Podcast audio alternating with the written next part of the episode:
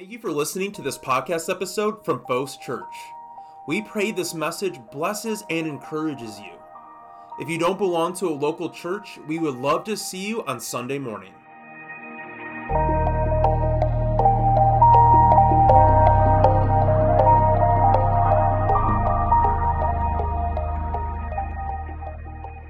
starting in verse 1.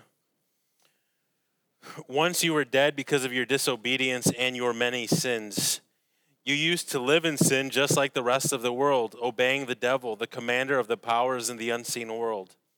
He is the spirit at work in the hearts of those who refuse to obey God. All of us used to live that way, following the passionate desires, inclinations of our sinful nature. By our very nature, we were subject to God's anger just like everyone else. Verse 4 But God is so rich in mercy, and He loved us so much that even though we were dead because of our sins, He gave us life when He raised Christ from the dead. It is only be, by God's grace that you have been saved.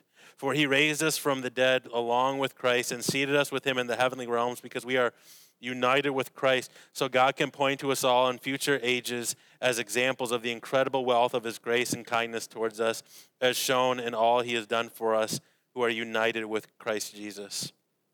God saved you by his grace when you believed. And you didn't take credit, you can't take credit for this. It is a gift from God. Salvation is not a reward for the good things we have done, so none of us can boast about it, for we are God's masterpiece.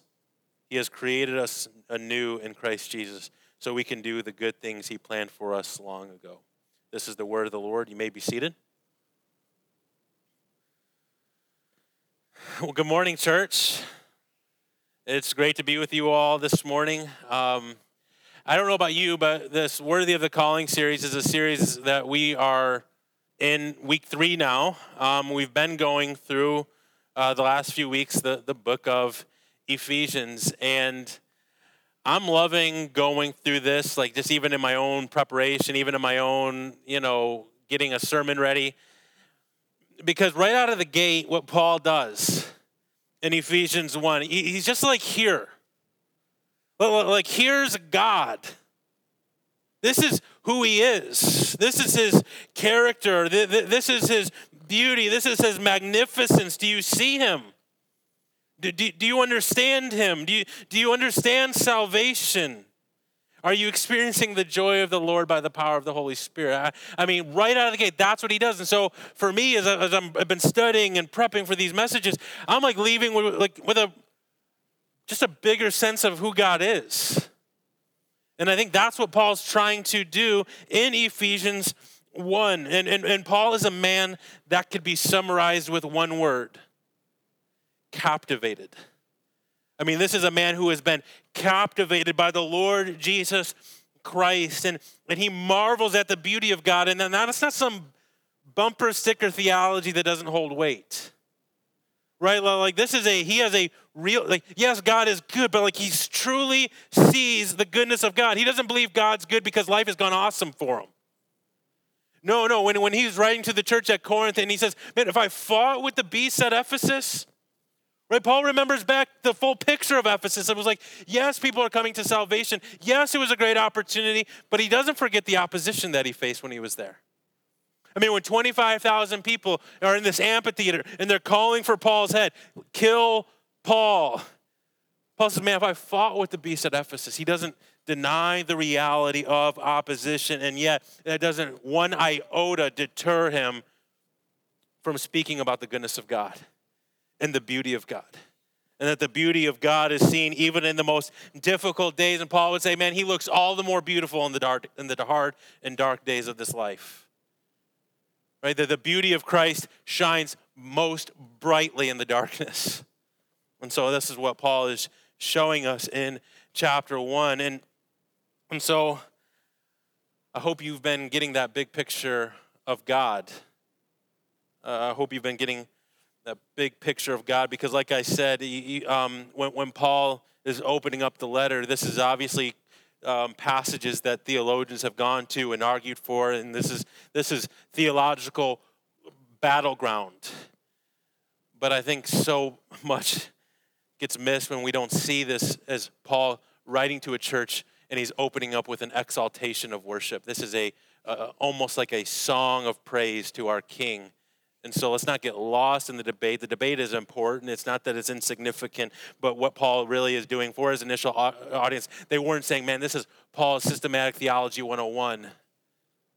This wasn't Paul laying down the Calvinism Arminianism debate. That, that's important, but that's not what Paul was doing. Paul was saying, Do you see God, our Savior, for as beautiful as He is? And so yes, I've described it as a as a worship song. And, and week one, it's like Paul pulled out the acoustic and he's leading us. And, and, and, week two, it's like he turns up the dial and he's like, man, we should praise all the more. If you really, truly could understand this, he's like, my prayer is that you would, that the more and more you would see and understand him, that your, the more your worship would grow. And so he's like trying to play it even louder. And then this week in Ephesians chapter 2, we're going to see almost a, a switch, a, a Paul goes from uh, talking about the goodness of God to talking about the goodness of God in light of who man is. And so it's now is like he goes from blaring the chorus to saying, here are the verses. Here's why the chorus is so glorious. This is why it's such a beautiful song to sing. Yes, God saved us, but here's how. But here's how. And so that's Ephesians 2 as Paul opens up. Um, Question for you um, Anybody ever hear of Jeremy Bentham? We got one. Frank, you are such a reader, man. He was a philosopher in 1748 through 1832. His name actually appears as an alias on the TV show Lost, uh, as the character John Locke. But that, that's not who we're talking about today. We're talking about the real Jeremy Bentham. Um, but th- this philosopher, he's was an interesting guy for more way- ways than just one. Um, but upon dying, he left a massive fortune to a uh, hospital in London with a condition. The condition was that Jeremy Bentham would have to be brought into every single board meeting. And so it has been recorded for nearly over a, cent- over a century the remains of Jeremy Bentham were rolled into the boardroom every month and placed at the head of the table. His skeleton was decorated in 17th century garb and with a, with a hat.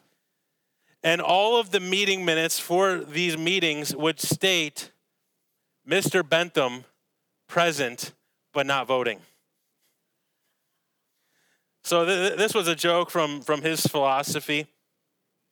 And today, as we approach our text, I think this is what the Apostle Paul is saying about the state of man before grace enters in that we are present but not voting.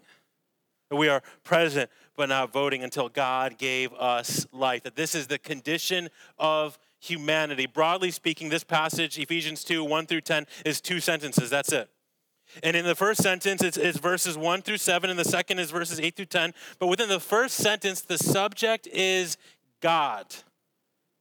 God is the subject, and the main verb is gave us life. And, and the next sentence really is Paul just explaining how God gave our spirit new life. Um, but so if the heart of our passage is really, if you could summarize it and say that God gave us life.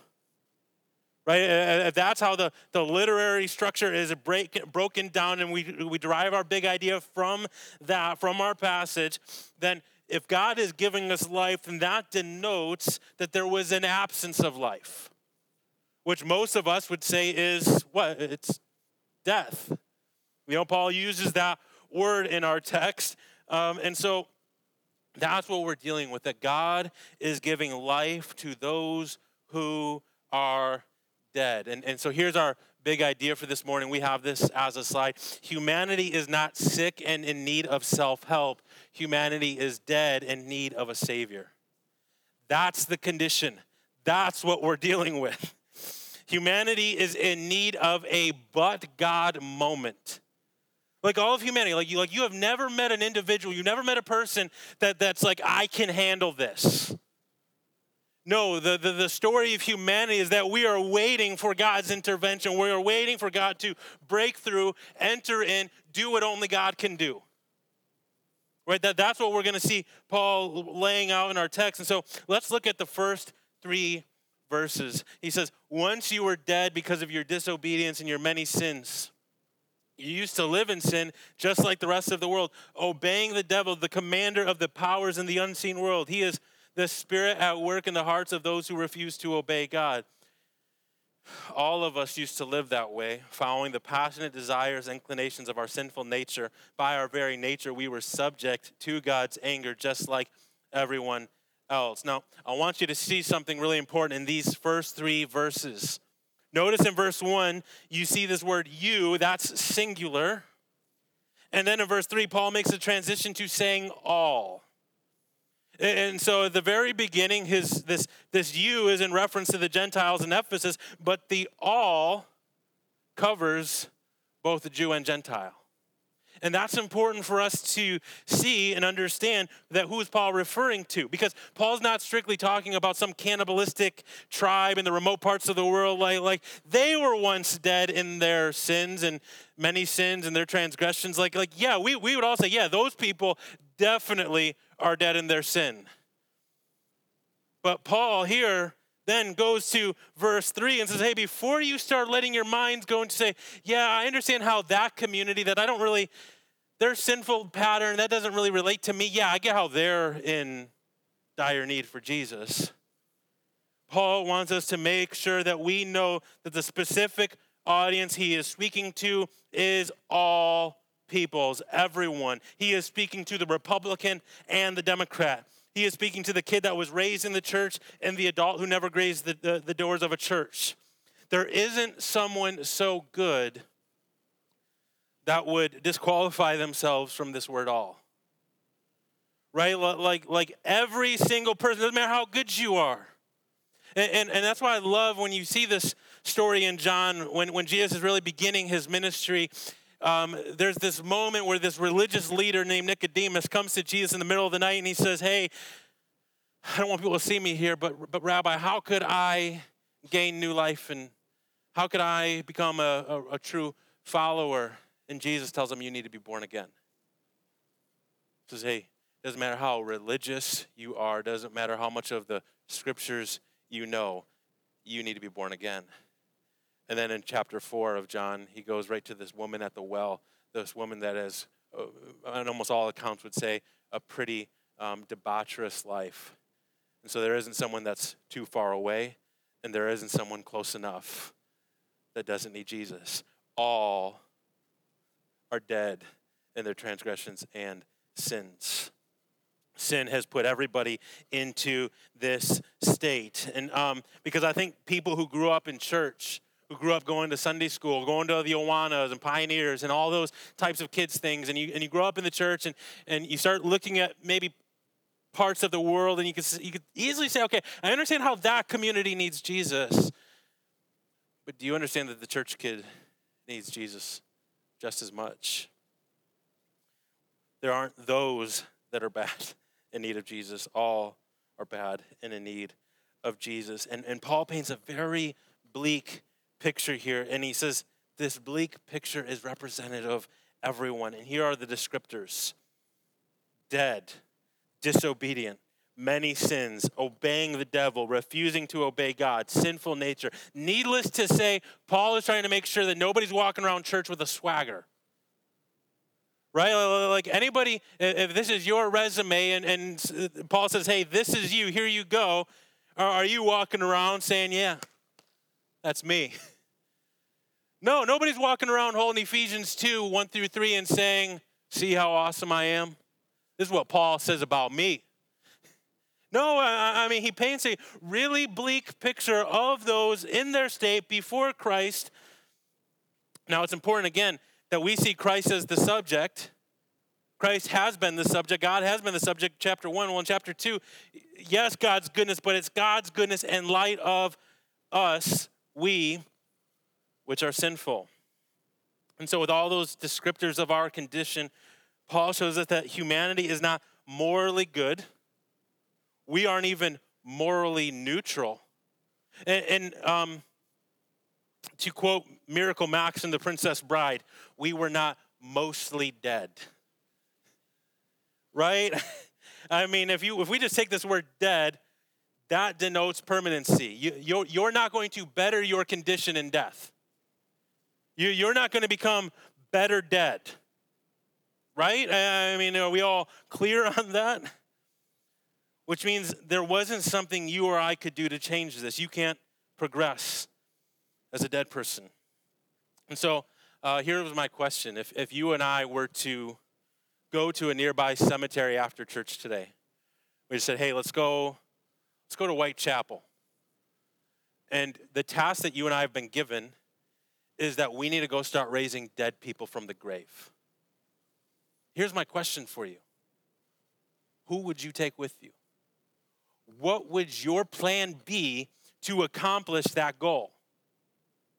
Right? I, I mean, are you, are you going to show up to the grave and are you going to come with a, a, a bottle of ibuprofen or essential oils? Right?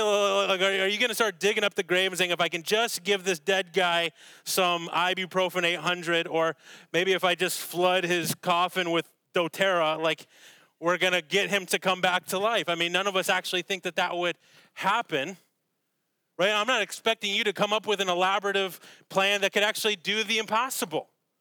Right? I, I mean, that would be an impossible task. There's nothing you, you could take the, the greatest of surgeons, you could take the greatest of doctors, specialists.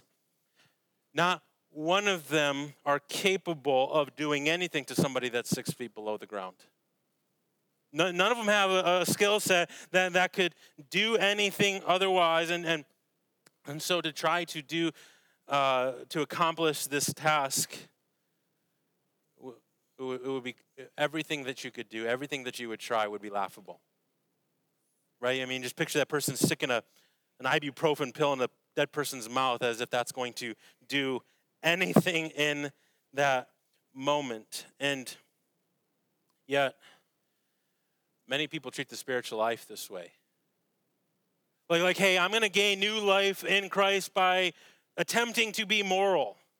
Uh, I'm going to try to gain new life in Christ by doing humanitarian work. And, and I'm going to try and gain new life by being a good person and not realizing that every time we try to do anything outside of Christ to gain spiritual life, then, then what that looks like is a person trying to do the doTERRA ibuprofen thing. That's the lunacy of it.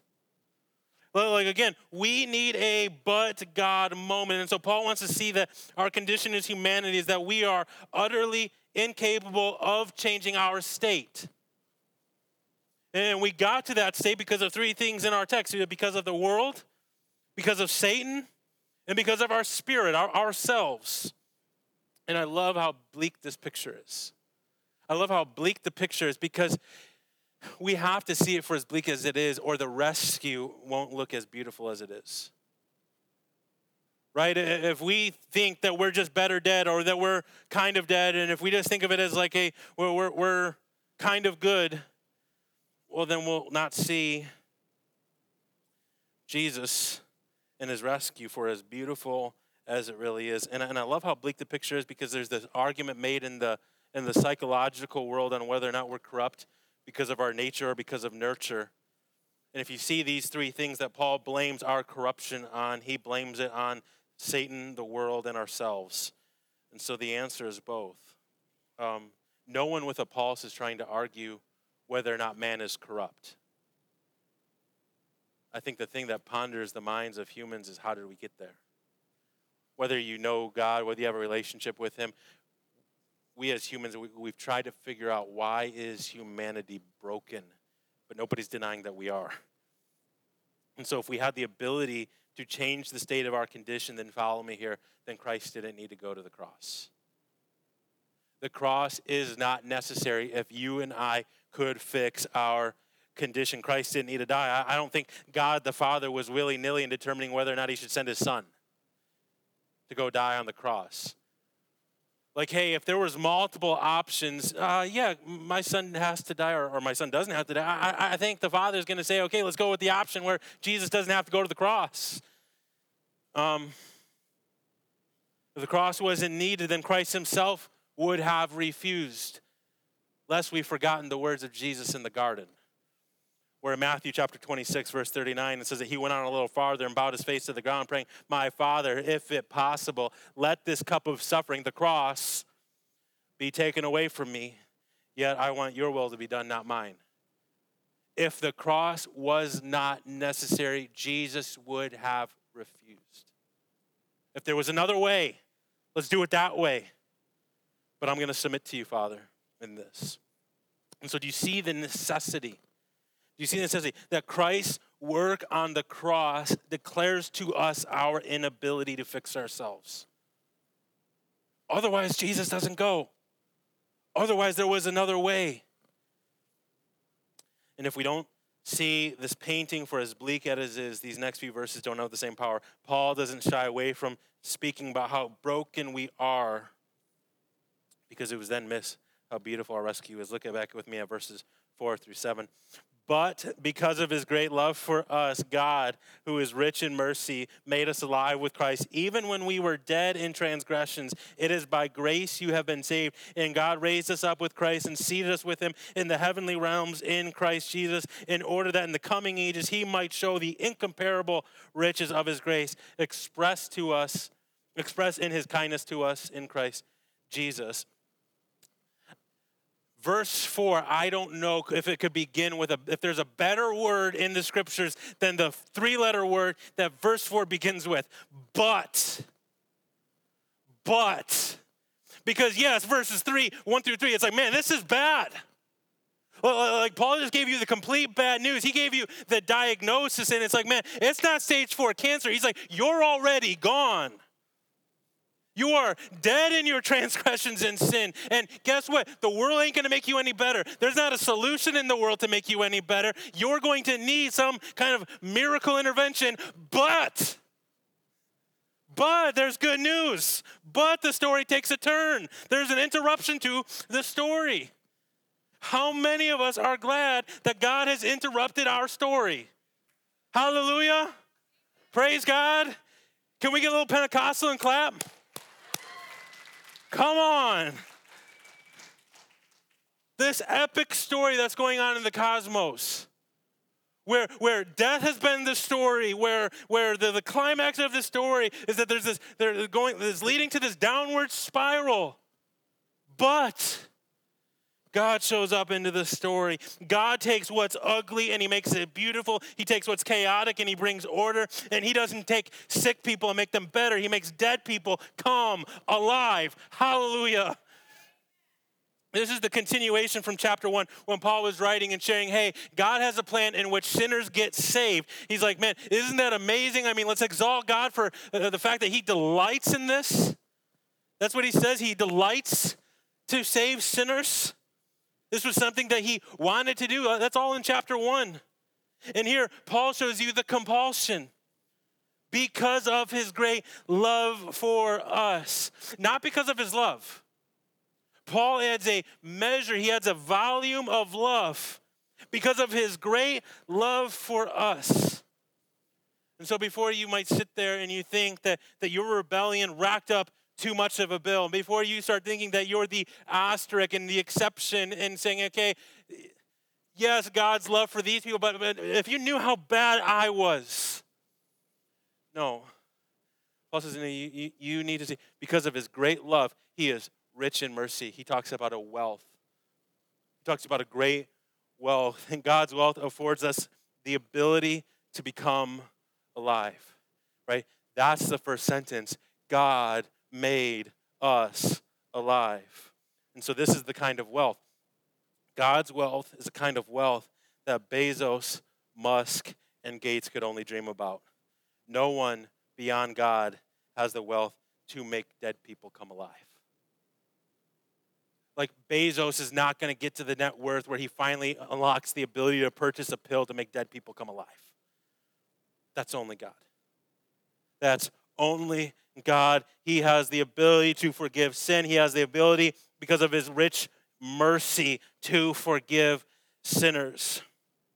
Now, remember the audience to whom Paul is writing people who gave up the greatest of their possessions. We saw that in Acts 19 when, when Paul comes to Ephesus, he preaches the gospel, and it says they divulge their practices, they, they burn their books, and, and they actually put a volume, I mean, millions of dollars of objects just got burned up with people saying, okay, we're, we're, we're laying it all down so that we might know the surpassing worth of knowing Christ Jesus. And so Paul says that God, in return, right, these people that have surrendered their lives to Him, they haven't given up anything because Paul says that um, in other scriptures that, that will call us co heirs, that we might see how much better He is. I mean, did you see that? He says that in the coming ages, he might show the incomparable riches of his grace.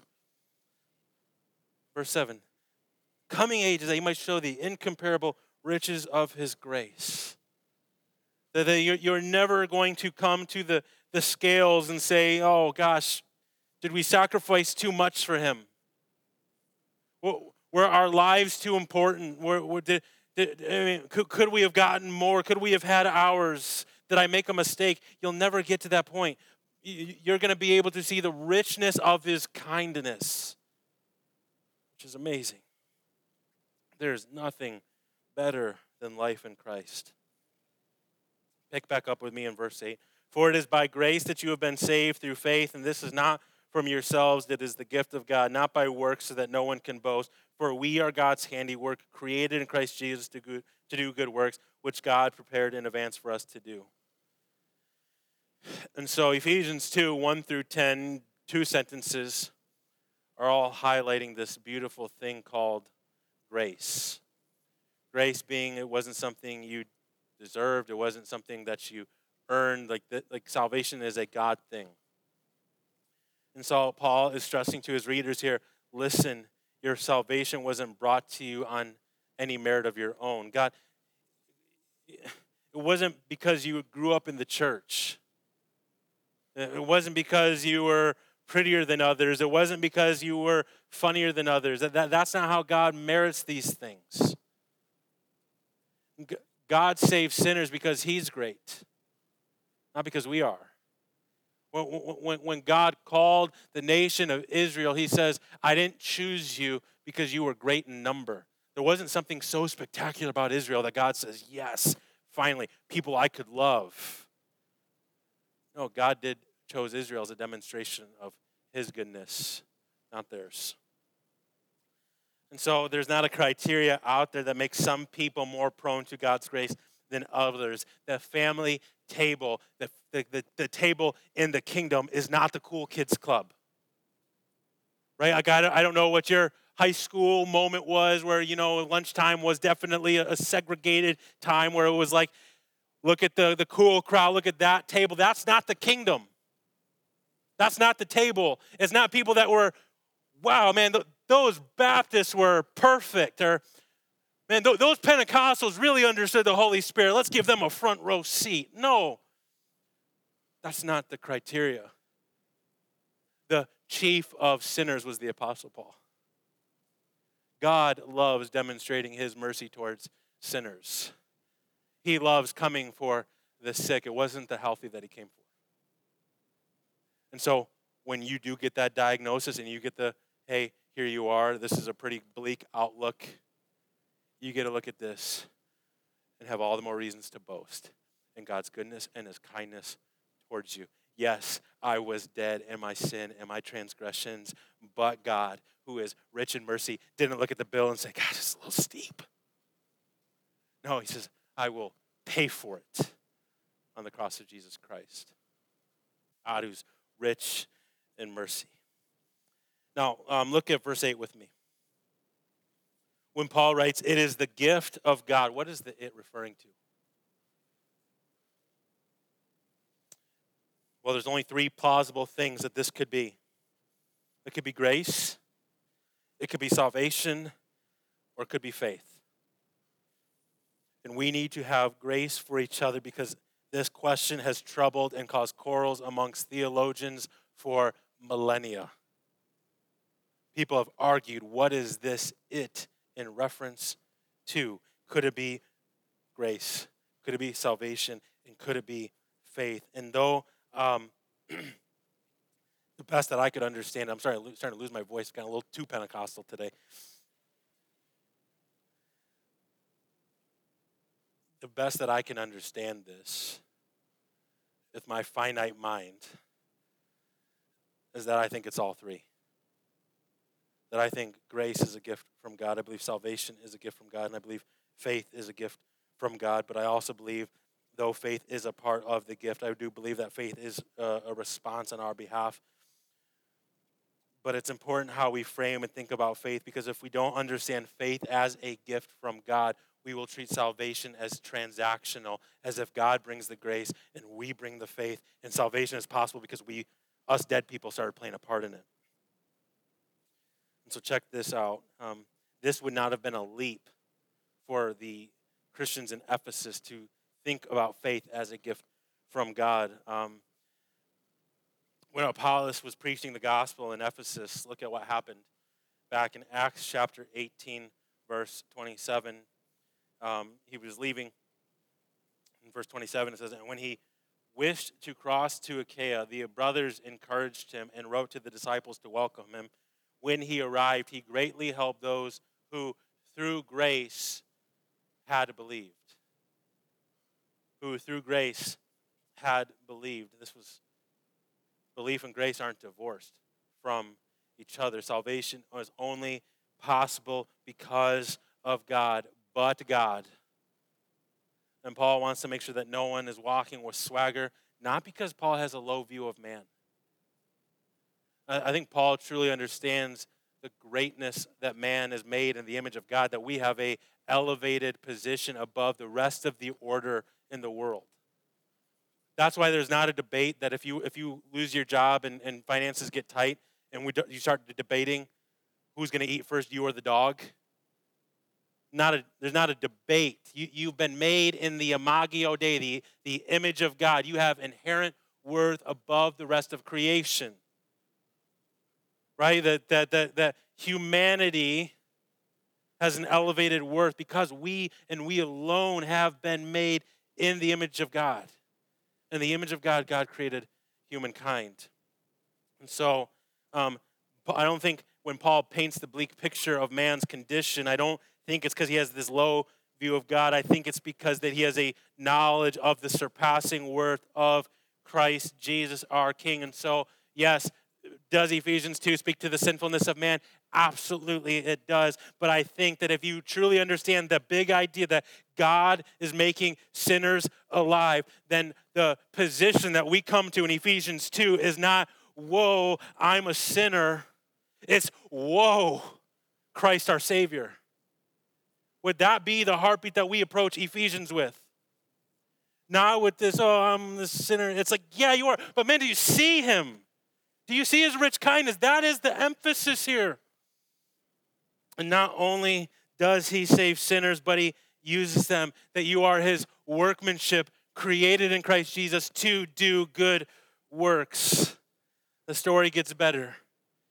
He saves us and he uses us and he invites us to play a part in his mission in the world. That he brings you into a family that has family business. Right? That he has work that he's accomplishing in the world, and he's going to allow us, those who are um, in Christ, those who have a relationship with him, he's going to call us to ministry, and he's going to call us to share this beautiful grace to the world around us. That we might testify to his goodness to those in our, in our world. Our lives get to testify to grace. Um, if you've never responded to grace before, if you've never taken a step of faith, um, it's a gift. We're not asking you to, to come forward. We're not asking you to get yourself cleaned up before you come to Jesus. I don't know what it is you might be walking in. I don't know what kind of behaviors you might be uh, addicted to. I, I, don't know any any of that. Um, but Jesus' invitation to come, it, we're not expecting you to clean yourself up. It is a gift from God, new life. That God would love to interrupt your story. God would love to interrupt your verses 1 through 3 with his, but God who is great in mercy, rich in mercy and his loving kindness. He wants to experience a love relationship with you today. So if you never have, I just want to give you that opportunity today to respond in that way. The scriptures would call us to confess with our mouth and believe in our hearts that God raised Jesus from the dead and we could have true, everlasting, eternal life, that we could have our story interrupted and we could be recipients of God's great love and his kindness towards us. So um, there's no magical word or some cheat code to unlock this. It is the free gift of salvation. And so that's your invitation today if you never have before. Uh, let me close this in prayer.